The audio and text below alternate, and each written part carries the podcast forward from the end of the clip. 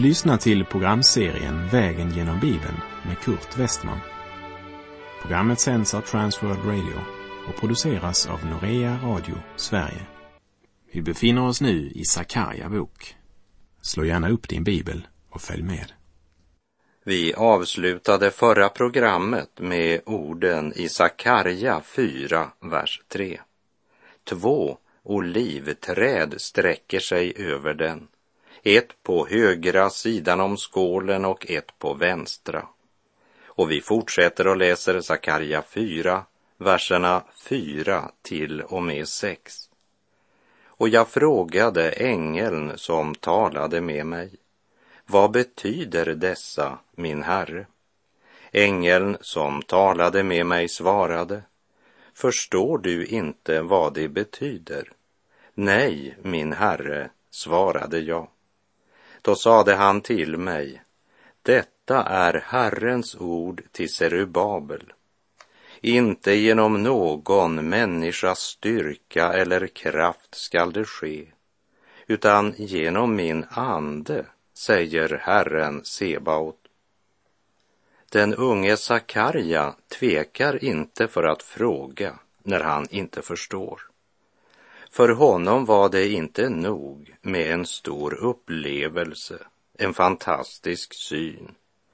För Sakarja så är det viktigt att förstå vad synen betyder. Vad är det du försöker säga, Gud? Vad betyder ljusstaken? Vad betyder de två olivträden? Svaret kan antyda att Sakarja borde ha vetat vad det betydde. Du ser en gyllene ljusstake och du borde veta vad den symboliserar. Men Sakarja är ärlig och säger öppet, nej, Herre, jag förstår inte vad det betyder. Lägg nu märke till att det här det är Guds budskap till Serubabel. Som jag tidigare nämnt så var ju Serubabel utnämnd till ståthållare över Juda av den persiske kungen Kores. Serubabel är alltså den som gör tjänst som politiskt ansvarig i Jerusalem, medan Josua står som religiöst, andligt ansvarig. Han var ledare för Judas stam vid den tid då de återvände till Jerusalem efter 70 års fångenskap i Babylon. Han är den som ledde den första lilla gruppen som återvände till sitt hemland och han omtalas i Esra bok. Serubabels stora uppgift, det var att återuppbygga templet en gärning som var utsatt för fiendskap och faror från alla håll och kanter. Svårigheter som kunde göra vem som helst missmodig. Men Gud ger denna syn till Sakarja för att uppmuntra och styrka Serubabels tro. Synen var av stor betydelse för Serubabel och har en djup andlig lärdom även för dig och mig. Och budskapet ljuder så här. Inte genom styrka eller kraft, säger Herren. Orden styrka och kraft är ganska intressanta, för styrka talar om mänsklig styrka. Människans förmåga, möjligheter och effektivitet. Kraft talar också om mänsklig förmåga, både fysiskt, materiellt och talar även om den mentala kraften. Vi kan säga, inte genom muskler, inte genom smarthet, inte genom fördelaktiga yttre omständigheter, men genom min ande, säger Herren Sebaot. Så vi förstår att det här är en avgörande uppmuntran och en gudomlig inspiration för Serubabel i en tung och svår tid. Budskapet är helt enkelt. Inte genom din förmåga eller smarthet eller fysiska styrka ska templet återuppbyggas, utan genom Guds andes gärning. Verket är Herrens och du ska få lov att vara med när jag utför detta verk. Men det är nog mycket andlig verksamhet idag som inte arbetar efter den principen. Och Gud utför inte sitt verk i kraft av mänsklig strävan, mänsklig smarthet eller muskelkraft. Inte heller genom duktiga predikanters vältalighet eller genom välformulerade predikningar med målande blomsterspråk. Herren arbetar efter en helt annan metod. Hans rike är inte av den här världen och inte heller hans metoder. Ofta så kan en smart predikant vara en mycket farlig man. Ett skarpt intellekt kan vara vässat i fel riktning och skapa en hel del svårigheter i Guds församling. Det har vi sett en hel del av i vår tid. Och om vi försöker säga något emot en sådan så blir vi oftast alldeles missförstådda. Det är så många som är goda underhållare. Likt karusellhästar. De kan trollbinda sin publik. De är smarta PR-män och goda administratorer. Har en charmerande personlighet och en stark personlig utstrålning som tilltalar många. Professionella öronkliare som vet precis vad folket önskar att höra. Men det är inte på det sättet Gud utför sitt verk. Det sker inte genom styrka eller kraft, utan genom Guds ande. Och det gäller även mig. Allt som jag gör i köttet, i egen kraft och egna ansträngningar, det är en vederstygglighet för Gud. Det blir inget annat än en stor höstack som ofrånkomligt kommer att brinna upp inför Herrens heliga eld. Gud önskar utföra sitt verk i Jesu anda efter Kristi sinnelag. Därför skriver också aposteln Paulus så här till Timoteus i Andra Timoteusbrevets andra kapitel, vers 1. Du, mitt barn, hämta kraft i den nåd som finns hos Kristus Jesus. Och till det troende i Filippi skriver Paulus i Filipperbrevet 2, vers 5 var så till sinnes som Jesus Kristus var. Och Jesus själv uttryckte det så här i Johannesevangeliets femtonde kapitel, vers 5. Jag är vinstocken, ni är grenarna. Om någon förblir i mig och jag i honom bär han rik frukt. Ty utan mig kan ni ingenting göra. Eller som Herren säger i sitt budskap till Serubabel. Inte genom någon människas styrka eller kraft skall det ske, utan genom min ande, säger Herren Sebaot.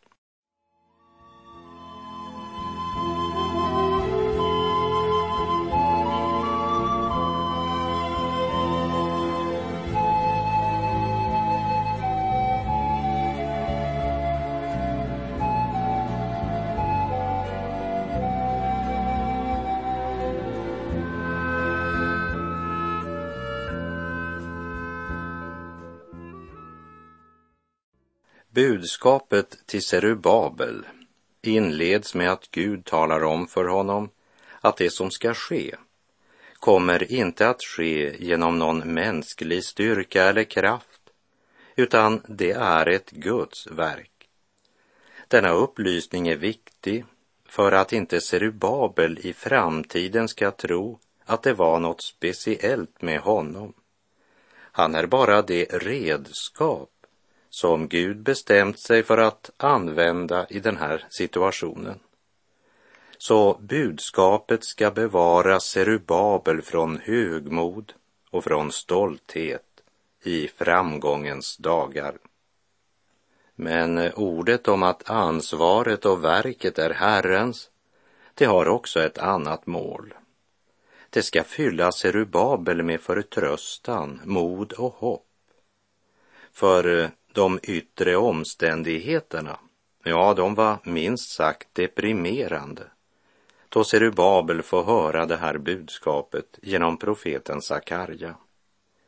Här vill jag ta med en parentes från Nya testamentet innan vi vandrar vidare.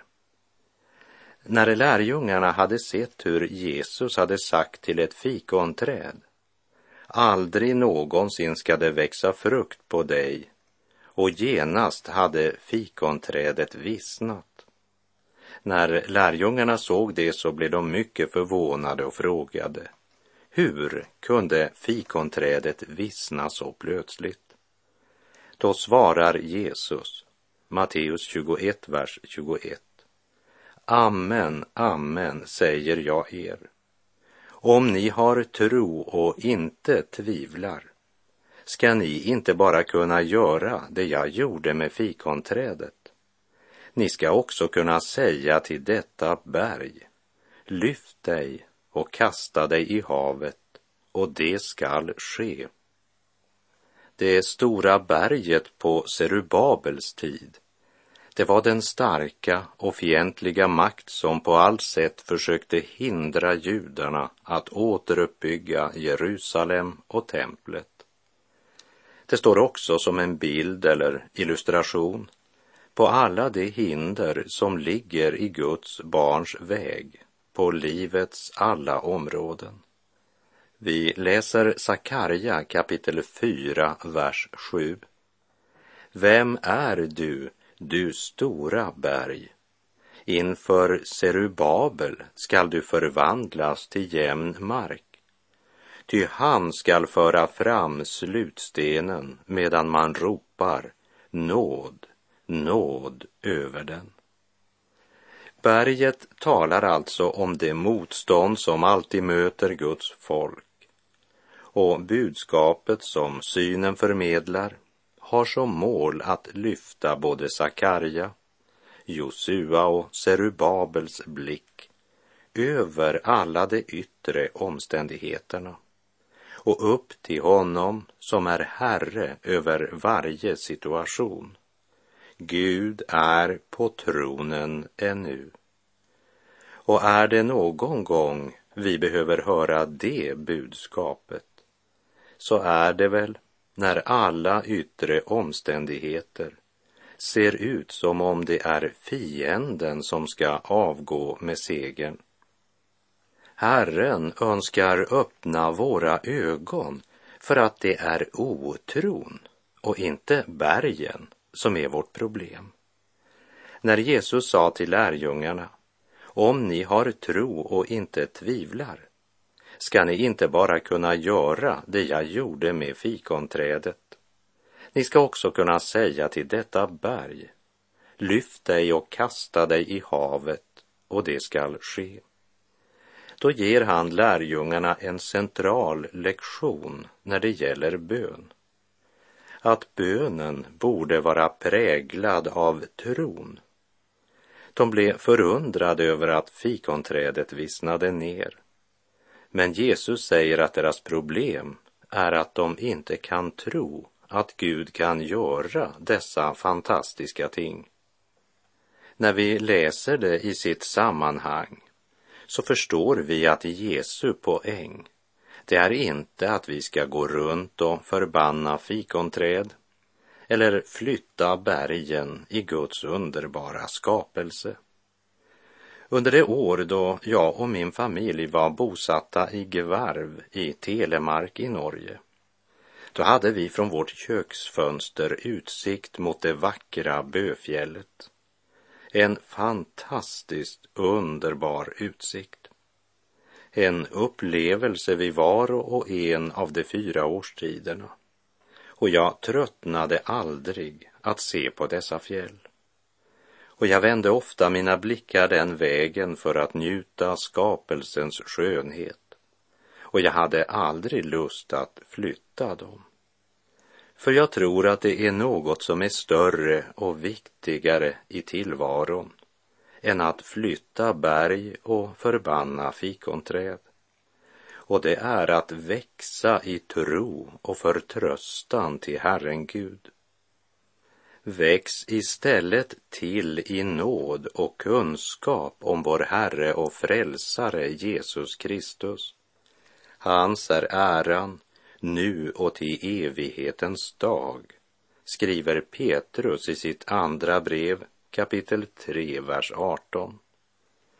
Den tro som förflyttar berg, det är den tro som inte låter sig stoppas av fienden, av yttre omständigheter eller av att det ser så omöjligt ut. Ingenting är omöjligt för Gud. Och det är det budskap som ligger i den uppenbarelse som Herren ger Sakarja och som han ska förkunna för Serubabel. Det är som om Herren säger, se inte på hur omöjlig situationen är. Se upp till mig som är Herre över varje situation. Ty du ska föra fram slutstenen medan man ropar nåd, nåd över den. Slutstenen, det är den sten som avslutar bygget. Stenen som gör att man med rätta kan säga nu är det färdigt. Eller som Jesus sa innan han andades ut på korset, det är fullbordat. Herren säger att templets återuppbyggnad skall bli slutförd och då ska folket bryta ut i jubelrop och de ska inte ropa hurra för Serubabel utan de ska ropa nåd, nåd över den. Vilken fantastisk uppmuntran detta budskap var för en missmodig och svag rest av Guds folk som mänskligt sett hade alla odds emot sig. Men som en gammal man i Iran sa, oddsen får gärna vara emot oss, bara Gud är för oss.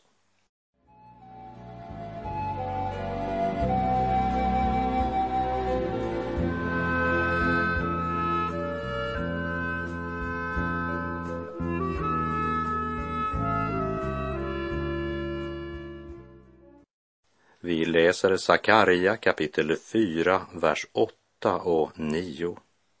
Och Herrens ord kom till mig, han sade, Serubabels händer har lagt grunden till detta hus. Hans händer skall också göra det färdigt, och du skall förstå att Herren Sebaot har sänt mig till er. Det är ängeln som säger att när det här löftet blir uppfyllt, då ska de förstå att Herrens ängel var sänd av Gud för att vaka över Guds folk och för att fullföra Herrens verk i Jerusalem. Här går mina tankar till Hebreerbrevet 1.14 där det står Är inte änglarna andar i helig tjänst utsända för att tjäna dem som skall ärva frälsningen. Guds löfte till Sakarja, Josua och Serubabel och hela folket är att tempelbygget skall inte dra ut på tiden. Serubabel har påbörjat det, han skall också få avsluta det, säger Herren Sebaot. Och det påminner mig om ett löfte i Nya testamentet, i Filipperbrevet 1, vers 6. Jag är övertygad om att han som har börjat ett gott verk i er också skall fullborda det intill Kristi Jesu dag. Efter att Serubabel fått löftet att Gud tagit ansvaret för att tempelbygget ska fullföras så ger han en mycket viktig tilläggsupplysning. vers 10. Ty vem vill förakta den ringa begynnelsens dag? Det gläds över att se murlodet i Serubabels hand, dessa Herrens ögon som far omkring över hela jorden. Vem är den som vill förakta den ringa begynnelsens dag? Ja, vi har nog en tendens att förakta det som är ringa. Vi blir så lätt imponerade av det som är stort och prålande. Vi vill gärna att kristen verksamhet ska vara en succé. Vi vill se makten mäktigt demonstrerad. Vi vill vara stora. Vi räknar framgången efter byggnadens storlek och skarorna som strömmar till för att fylla den. Men jag blir mer och mer övertygad att Gud arbetar efter helt andra värderingar. Guds rike går stilla fram och segrar oftast på ett sätt som i människors ögon ser ut som nederlag. Guds barn segrar inte genom att ta, men genom att ge. Jag vet att missmodet inte kommer från Gud. Men det är viktigt att ha klart för sig att motsatsen till missmod är inte övermod. Mycket kristen verksamhet idag präglas av en kaxighet som är helt främmande för Gud. Köttet är så svag för det väldiga och mäktiga. Vi vill gärna svänga palmgrenarna och gå med i den stora skaran som följer Jesus när han gör sitt intåg i Jerusalem under skarans höga rop. Den sortens väckelse kan även köttet vara med på. Men trofast följa honom på smärtornas väg när skarorna ropar korsfäst, det kan vi gott klara oss utan. Vem vill väl följa en sådan förlorare? Den fallna människan föraktar Kristi ringhet. När jag läser orden om att vi inte ska förakta den ringa begynnelsens dag, då går mina tankar till en gammal julsalm. Ett barn är fött på denna dag, så var Guds välbehag. Det föddes av en jungfru skär, Guds son det barnet är. Väl vilar du i ringhet klädd på fattigdomens bädd.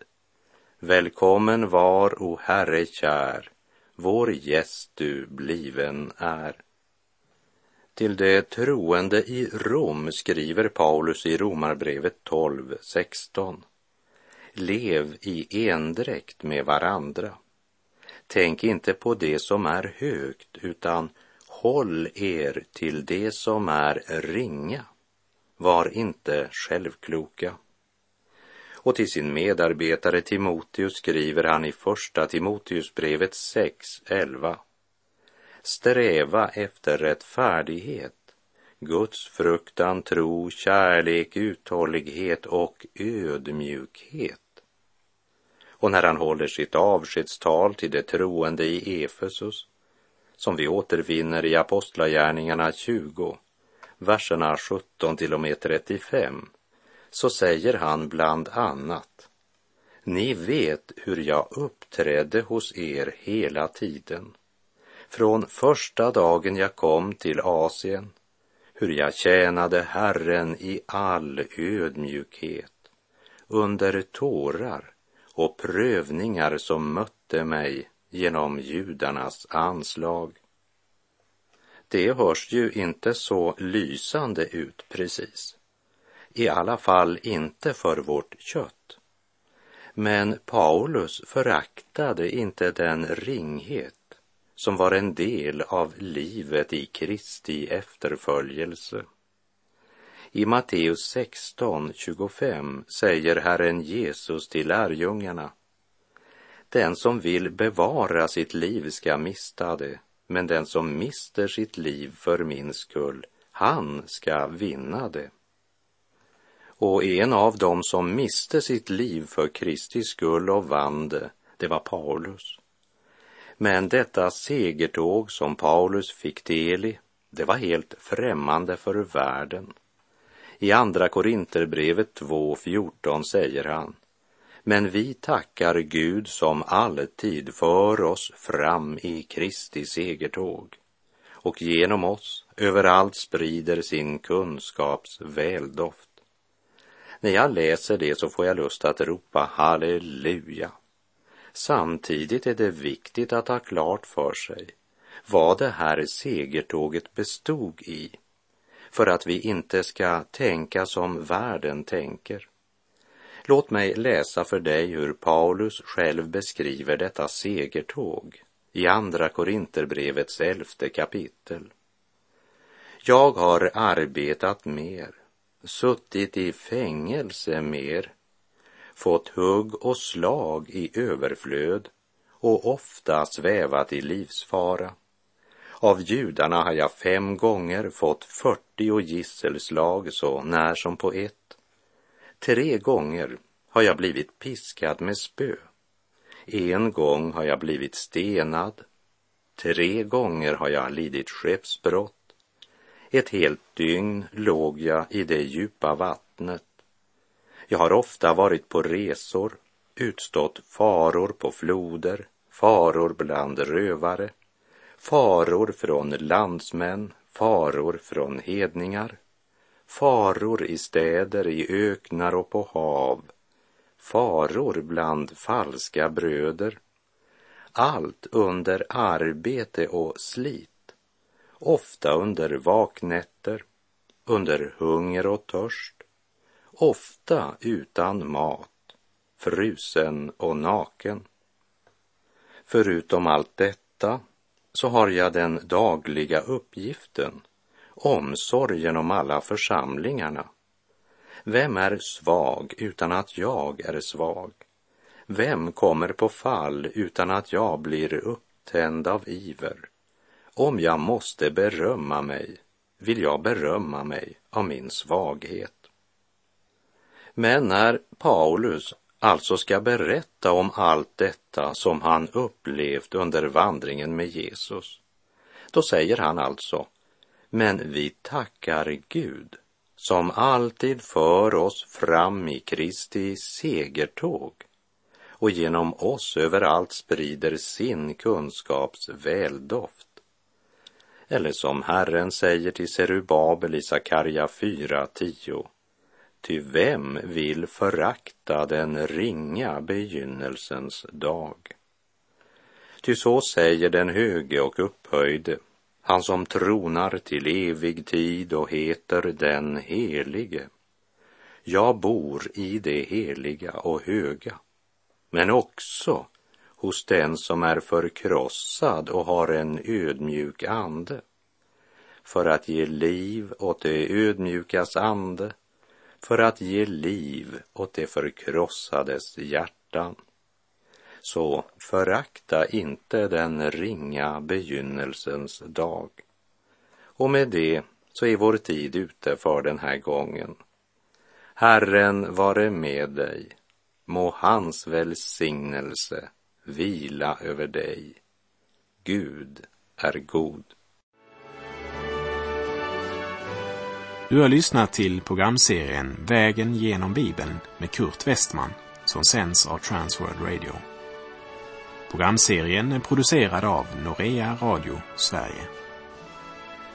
Om du önskar mer information om vårt radiomissionsarbete så skriv till Norea Radio Sverige, box 3419 103 68 Stockholm. Adressen är alltså Norea Radio Sverige box 3419. Postnumret 10368 Stockholm.